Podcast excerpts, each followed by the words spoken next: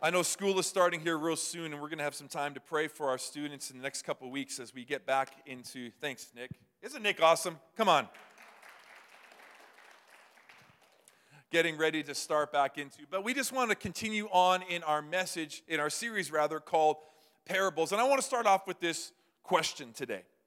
Is that have you ever found yourself waiting for something? Have you, have you ever had to wait for something? Now, I'm not talking about like you're in the drive through McDonald's or, you know, like that kind of waiting. I'm not talking about like, you know, it takes forever for my phone, for the page to load on my phone, you know, that kind of waiting with dial up internet or whatever. Maybe you're in a dead zone. You're like, why isn't my phone working? I'm talking like waiting for something, like longing for something. And I know generally, that, uh, uh generally as a culture, we're not that good at waiting, are we? We are not, we are not naturally patient people and especially in this in the era of instant access and on-demand culture like we are just not good at waiting for something or saving up money for something. There used to be a day where if you wanted to buy something you had to save up for something right? You had to save your money in order to buy something. I remember even uh, when we were young you used to do something called layaway where you go up to the store and you would say i want to buy that sofa and you would go in and put it would go on layaway and you'd put money in, you know, once a month until you could afford to buy that and then bring it home. You had to wait for something. That doesn't happen anymore now. You go in, you're like, can I get credit? Can I get a credit card? I want this today. Can this be delivered today? Right? Not tomorrow, right? And they say, well, it's going to be in three days. You're like, nope, that's not going to work. I need it now. We're just not good. Does anyone, anyone else feel this? Anyone else see this? Am I the only one who sees this? You know, we're just not good at this waiting culture anymore. I remember my boys just turned 15 this last week, I can't believe I have 15 year old boys. I'm just not that old. I'm just not that old. But uh, don't let this gray hair fool you, you know. Um, but my boys are 15, and I remember, I remember the day, their date. They were born, so they, my wife had a C-section, and so we went in on, on a Sunday morning, and you know we got up in the elevator, and their nurses were all waiting for us, and we went in, and they took her, and they did her thing with us, and then the one nurse took me aside, and she gave me some scrubs because I was able to go into the room, and she put me into this like closet. It wasn't even like a, a, dressing room or any, it was like a storage room. That's what it felt like. And there was like, you know, she put me in this room, she closed the door, and she said, Here, get dressed, put these things on, and wait here, she says. And then she says something I'll never forget. She says, It's gonna feel like I forgot about you. That's what she says to me. It's gonna feel, I'm like, How long are you gonna be gone? She's like, it's, it's going to feel like I forgot about you, and then I'll come, but I'll, uh, I'll come get you when, when it's ready. And so I'm, you know, I'm, a, I'm nervous. This is our first kids. My wife's going in, in, in an operating room, and uh, you don't know what to expect. You think you're ready. You have no idea if you're ready. You don't know what to, to expect. And so I'm getting dressed, and sure enough, it's like five minutes goes by. It's like 10 minutes goes. By. I'm like, where is this is done? My boys are born. I'm not even there. Like, waiting and waiting and longing and just feeling anxious and full of expectation and hope, but waiting, feeling like I have missed it. And finally, she comes in. I feel like it's over, and I come in and they're just getting started. You know, it's like that sense of anxious waiting. But I remember that feeling of tension, that feeling of anxiety, that feeling of longing to be somewhere that I cannot be currently, and just hoping that everything will turn out the way it is. Well, today we're going to continue in our series called Parables, exploring these stories that Jesus told. And, and we're talking about specifically about one that he was talking about waiting, or more importantly, how to live and how, how we're called to live while we wait. You see, a little back up to our story, we're going to be talking about the, the story of the 10 bridesmaids or the 10 virgins. And before we get to that, Jesus kind of had this moment, there's a little backstory to set up this parable, is that you know, the, the, the, Pharisees and the teachers of the law had just asked Jesus what the greatest commandment was. You know, Jesus kind of told them to love God, love the Lord your God, love people as yourself. And the Pharisees and the Sadducees kind of talked among themselves like, well, he keeps on outsmarting us, so we're not going to ask him any more questions anymore. We've kind of come to the end of our rope. And then Jesus goes on and starts talking about the signs of the times. He starts talking about the times that well, what we can look to and expect on his return when God is going to come back. He, he talks about the birth pains. He talks about how Christians are going to experience persecution, how things are going to get worse before they get better. Very positive, very uplifting message, right? Right? Very encouraging. Um, he, but he's talking about God's return for his church and what that will look like and how we are supposed to live as we wait. And into this context of talking to his followers and talking to his disciples, he tells this story that we find in Matthew 25, starting in verse 1. And we're going to read it together. It's going to be on the screen. And then the kingdom of heaven will be like ten bridesmaids who took their lamps and went out to meet the bridegroom. Five of them were foolish, and five were wise. The five who were foolish didn't take enough oil for their lamps, but the five who were wise enough to take, an, uh, take along an extra oil. And when the bridegroom, while when the bridegroom was delayed, they all became drowsy and fell asleep. At the midnight, uh, uh, at, at midnight, they were roused by a shout. Look, the bridegroom is coming. Come out and meet him. And all the bridesmaids got up and prepared their lamps. And five, the foolish ones, uh, so five foolish ones asked the others, Please give us some of your oil because our lamp is going out. But the others replied, We don't have enough for all of us, so go to the shop and buy some for yourself. And while they were gone to buy oil, the bridegroom came. Then those who were ready, then those who were ready went with him to the marriage feast. And the door was locked. Later, the other five bridesmaids returned and they stood outside calling, Lord, Lord, open the door for us. But he called back and he says, Believe me, I do not know you. So you too must keep watch, for you do not know the day or the hour of my return. And this is this is just like a lot for us to understand and digest here today. And so we're going to just kind of take it a little bit at a time. But before we get too far into it, let's just identify the characters of the story, the characters of this parable to fully understand kind of who Jesus is speaking to. And the first thing we need to understand is that we talked about this a couple weeks ago that we're going to allow Jesus to be the G- Jesus in every story, right? We're not going to position ourselves into the hero of the story. Remember, we said to your neighbor, You're good, you're just not that good, right?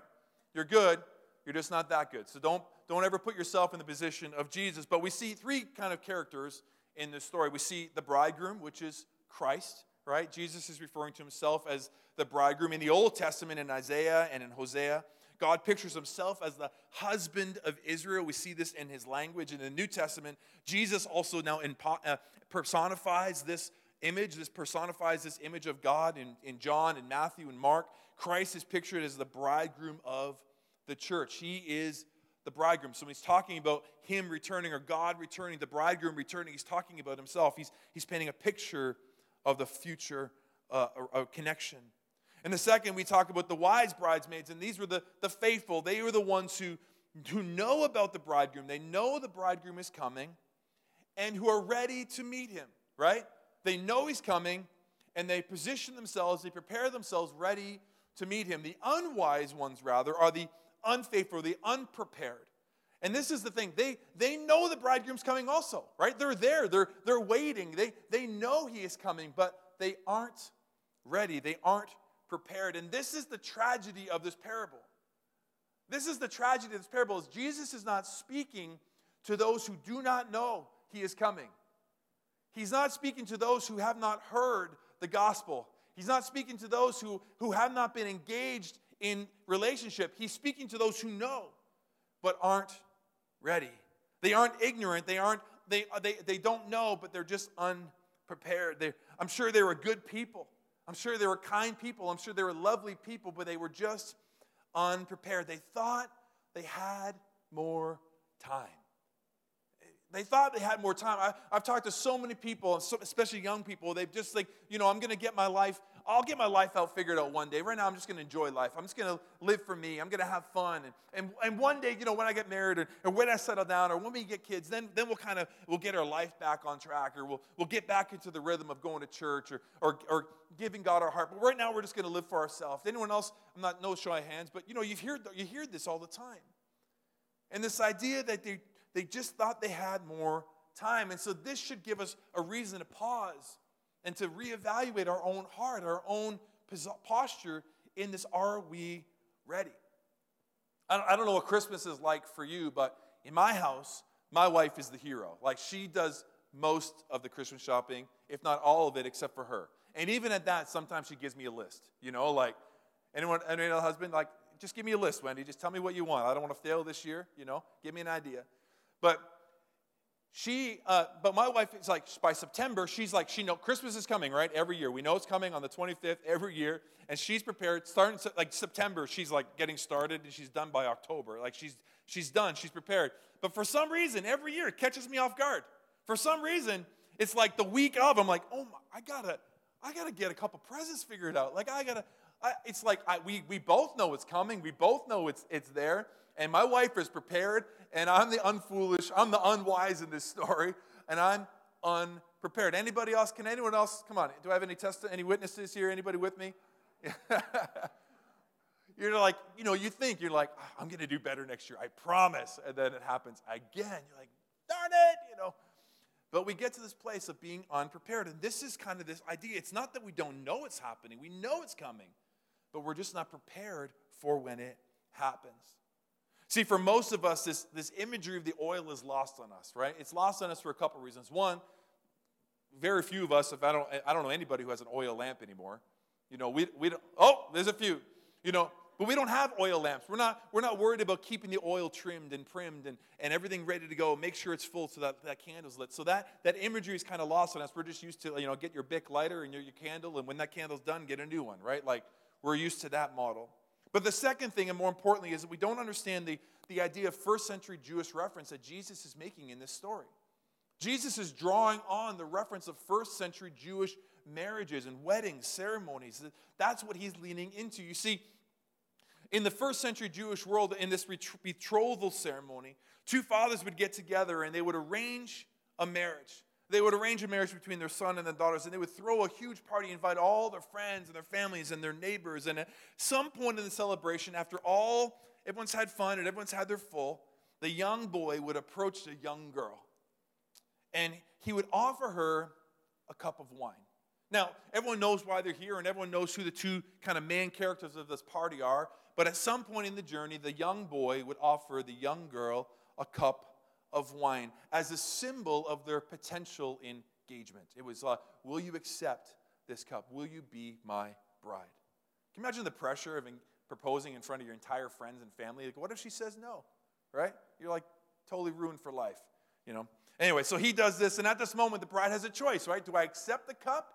Do I accept the cup or do I reject the cup? Now, the bride does have a choice. The cultural norms would probably encourage her to accept the cup. This is something that her father set up. But she would accept the cup. And once the girl accepted the cup and she accepted the proposal, then the soon to be groom would say these words to her in response. And, and I want you to hear if, if these sound familiar to you. He would say, In my father's house are many rooms. And if it were not so, I would have told you. But I'm going to go and prepare a place for you. And if I go and prepare a place for you, I'm going to come back to get you so that you can be where I am.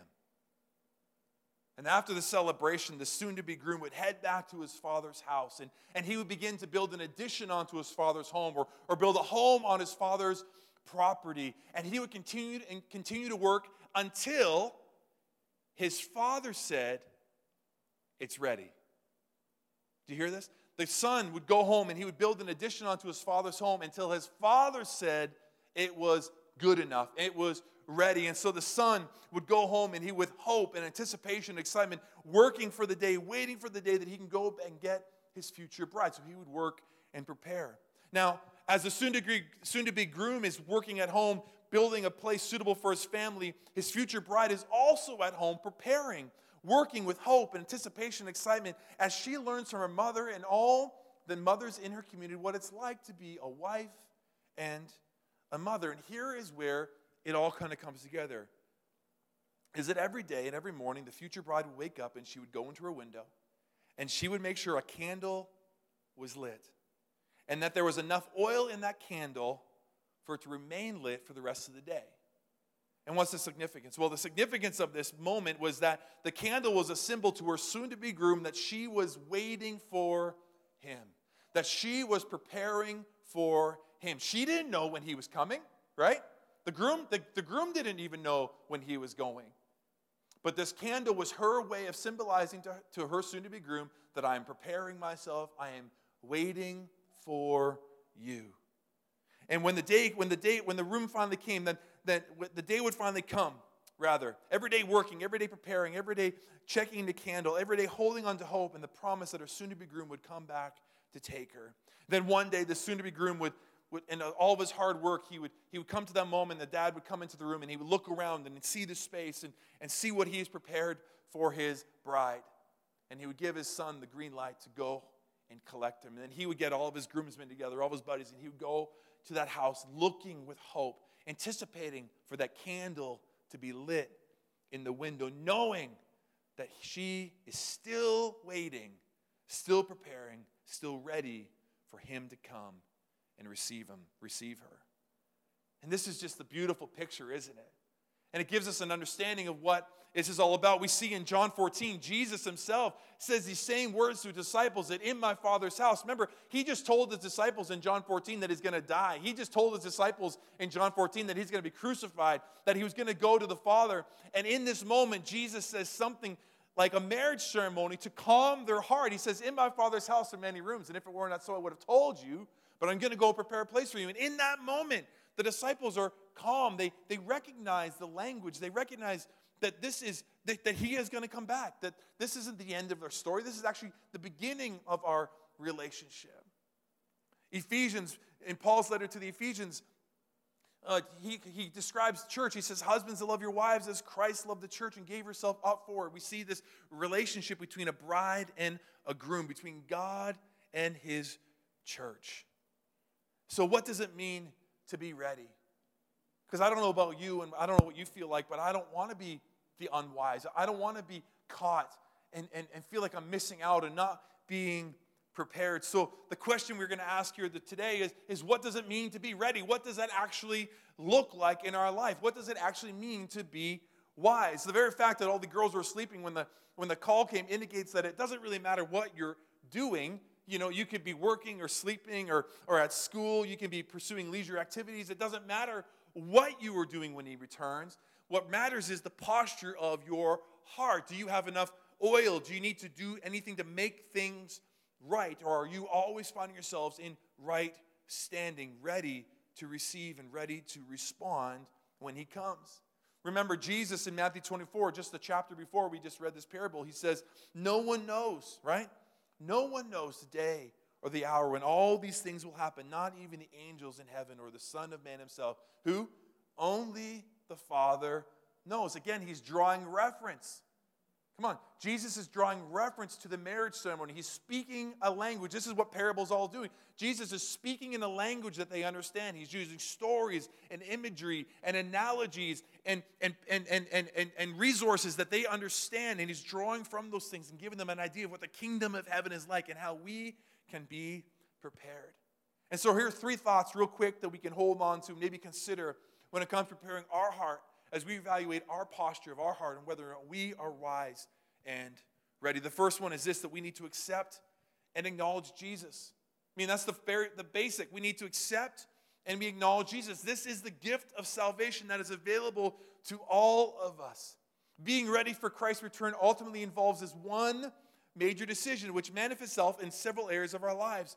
But we must be, as Jesus described in his, in his conversations with Zacchaeus, uh, um, in his, I forget his name all of a sudden, in his conversation in John with Nicodemus, that's the one I'm looking for, was born again. You need to be born again through the saving faith in Jesus Christ. You must believe in his death, his burial, and most importantly, his resurrection from the dead. This is the first and foremost, we all have to come to this place where we accept this gift of salvation, where we acknowledge this gift of salvation. Romans 10 13, for everyone who calls on the name of the Lord will be saved. There is this, this beautiful invitation that this is open to all of us. This beautiful invitation that this is not reserved for the select few, that this opportunity, this, this cup that has been offered to us is offered to all of us. It doesn't matter where we are from or what our background is, it doesn't matter what we have done or what we did not do, but this cup is available for all of us, for everyone. Everyone who calls on the name of the Lord will be saved.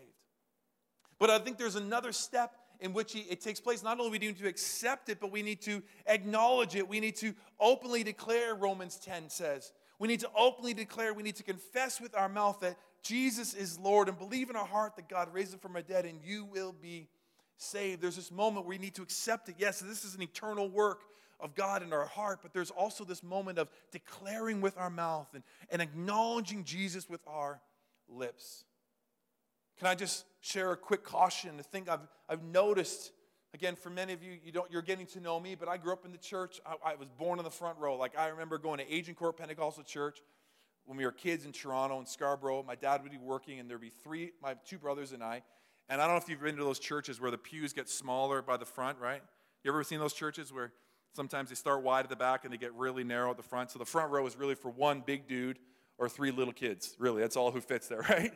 And so we were in the front row at Agincourt. My dad was working, my mom was on the organ, and the three of us, man, we knee high to a grasshopper. We were small, sitting in the front row.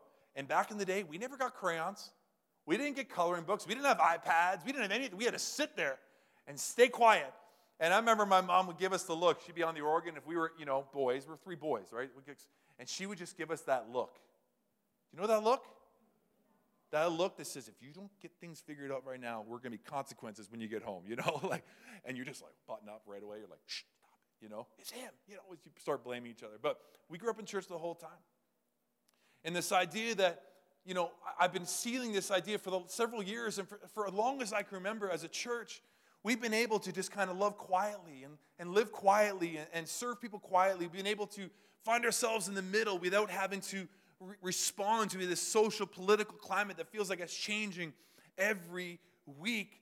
But the tide is turning where we can't just sit back anymore. The tide is coming up, if it's not already upon us, where the people of God, those, who, those who've accepted Jesus, must also acknowledge Jesus in every area and arena of our lives. It's coming to the point where we cannot be silent anymore. And I'm not talking about political demonstrations and marching and protesting, but I'm just talking we need to allow the love of Jesus to overflow in our lives. We need to allow the hope of Jesus to come out of our words instead of just talking about all the things that are happening in a negative tone. Speak about the hope of Jesus over our situations and over our homes and over our communities. We cannot live in the negative. We cannot live as those who do not know, of those who live in darkness, but we are people, children of light, to live as people and children of light.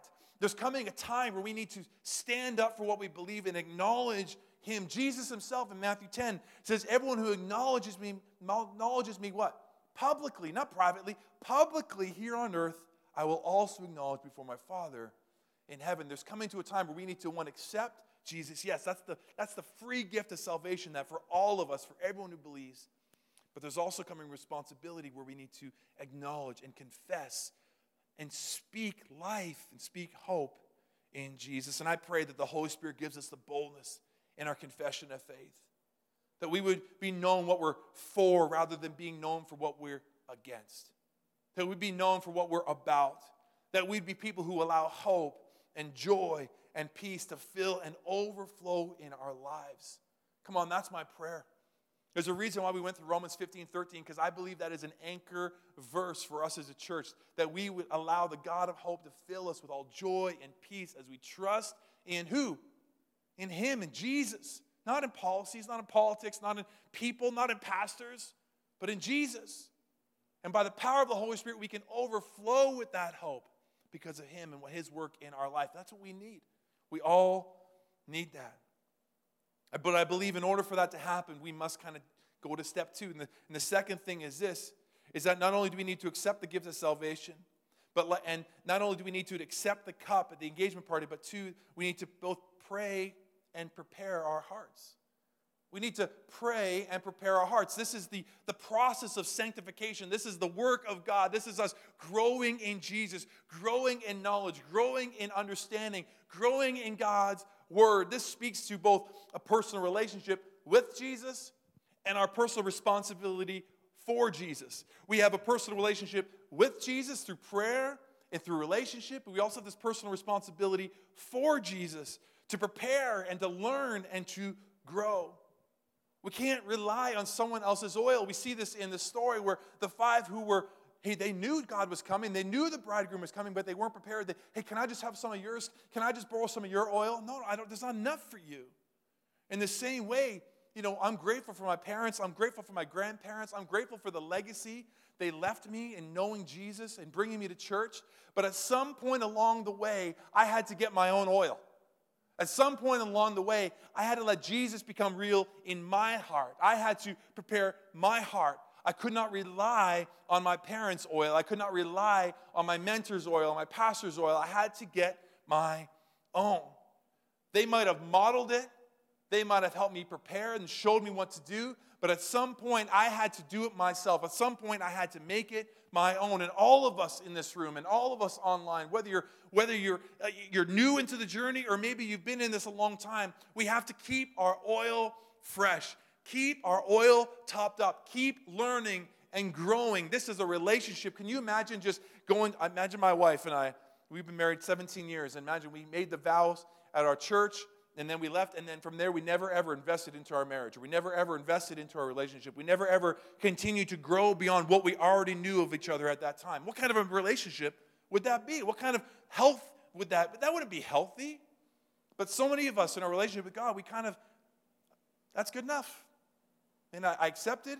I'm acknowledging, but I'm not praying and preparing. I'm not growing and, and sustaining. I'm not allowing the work of the Spirit in my life. We see Matthew 7 21, Jesus is telling us this is what it means to be a true disciple. And these are harsh words. These are words that were like, ah, I don't know if I like this part of Scripture. But he says, Not everyone who calls out to me, Lord, Lord, will enter the kingdom of heaven. What? But only those who what? Actually do. Only those who live it out. Only, only those who pray and prepare. Only those who do the will of the Father will enter the heaven. On judgment day, you will say to me, Lord, Lord, didn't we prophesy in your name and cast out demons in your name and perform miracles in your name? But I'll reply, I never knew you. It's very similar to the story of the parable. I, I, get away from me, you who break God's law. And in this story, we understand that yes, we both need relationship and there's responsibility, but relationship trumps responsibility every day. You need to have a personal relationship with Jesus first. Yes, there's an acts of works that we can do for God, right? There's responsibility to work for Jesus as we allow the overflow of his life in our hearts, but it's, it's built on the relationship with Jesus first. My relationship with Jesus trumps my responsibilities for Jesus. And if you're like a, if you're a task-oriented person or a doer, then you can spend a lot of times on doing things for Jesus and sacrifice your relationship with Jesus. Do you understand what I'm saying? And so Jesus is like, I don't care all the things you did for me. I don't know you. You, you don't know me. Don't get, don't get, don't hijack your relationship and your religion under duties and responsibilities. Yes, there's a part for that. Yes, we have to allow, we have to show our faith by our works. Yes, there is a part of that, but that is the overflow of relationship with me first. Right? And so we need to engage our heart. We need to pray and prepare. This is that relationship that we are all invited to have with Jesus. You see, this saving faith in Jesus, rather, go big before I do that. That's why I love how David prays his prayer in Psalm 19. Say, May the words of my mouth and the meditations of my heart be pleasing to you, O Lord, my God and my Redeemer. There's this idea that we are always on our knees. We're always allowing the, the, the words of God, the voice of God to search our heart and to make sure we are in right standing, we are in good relationship with the Father. See, saving faith in Jesus should, should manifest itself in every area of our life, right? But the tragedy of this parable, like I've said multiple times, is that the five unwise weren't ignorant, they were just unprepared. Listen, if Jesus hasn't changed your life, if Jesus isn't continually changing your life, then are you in a relationship with Him? Are you allowing Him to speak to your heart? Are you posturing yourself for Him to speak to you and to change you and to mold you, to, to allow His fruit and, and His Spirit to guide you in all that you say and all that you do. You see, shortly after this parable, Jesus talks about the identity of the sheep. He's separating the sheep and the goats. Again, both, both analogies, he's speaking to those who know God, right? Who know better, who should know better. And so he's really he's giving us a big warning that we have to evaluate our heart. Are we doing things with the right motives and the right intention?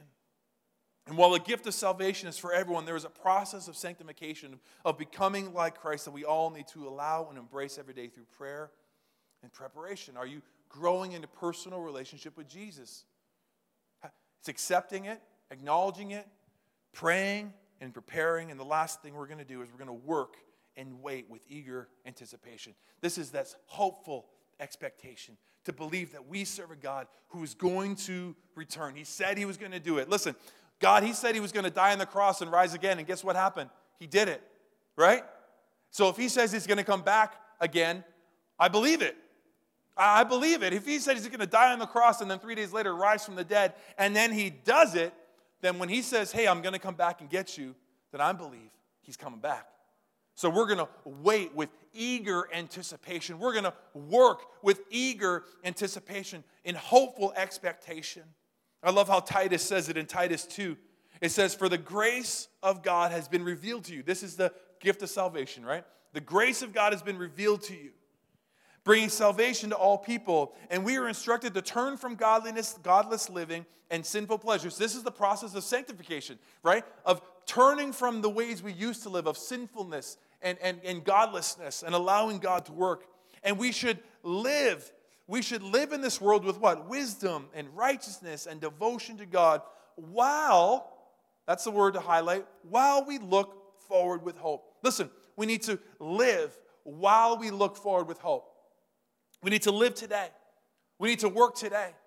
We need to uh, uh, allow wisdom to abound in us today. We need to be righteous today. We need to be devoted to God today in our comings, in our goings, in our work, in our home, in our interactions. But while we look forward with hope, come on now, right? We're not just we're not just uh, of saying you know you know throwing our caution to the wind and just kind of uh, avoiding all of our earthly responsibilities while we wait for Jesus to return. That's not what he's saying. He's like, no, you need to live. You should work. You should live while you look forward, right?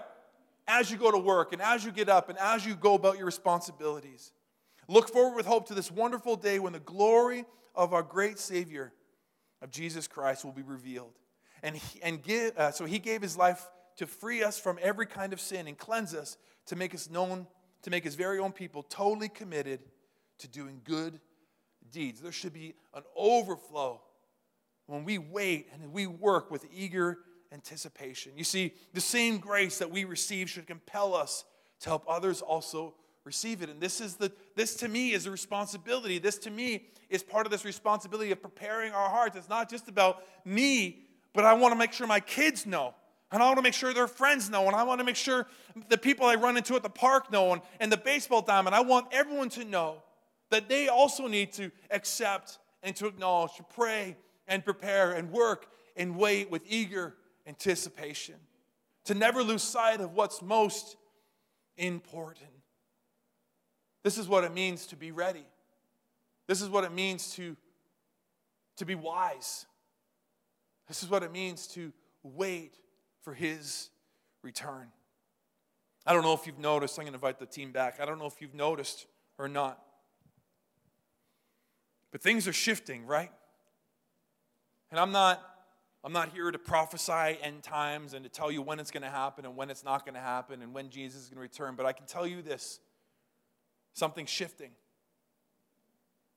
I can tell you this the world that I was a part of even two years ago is not the same world anymore.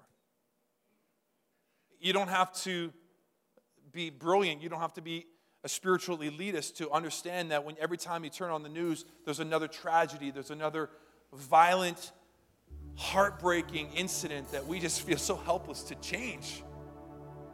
And you can feel what Jesus refers to as the birth pains, right, of the world around us.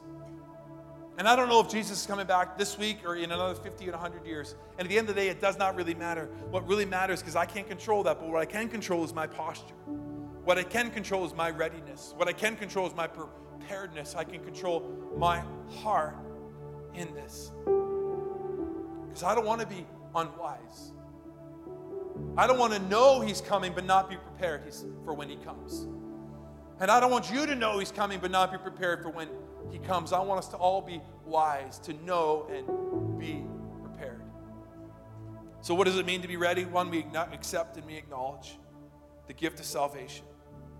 Two, we pray and prepare through the process of sanctification. And thirdly, we work and we wait with hopeful expectation.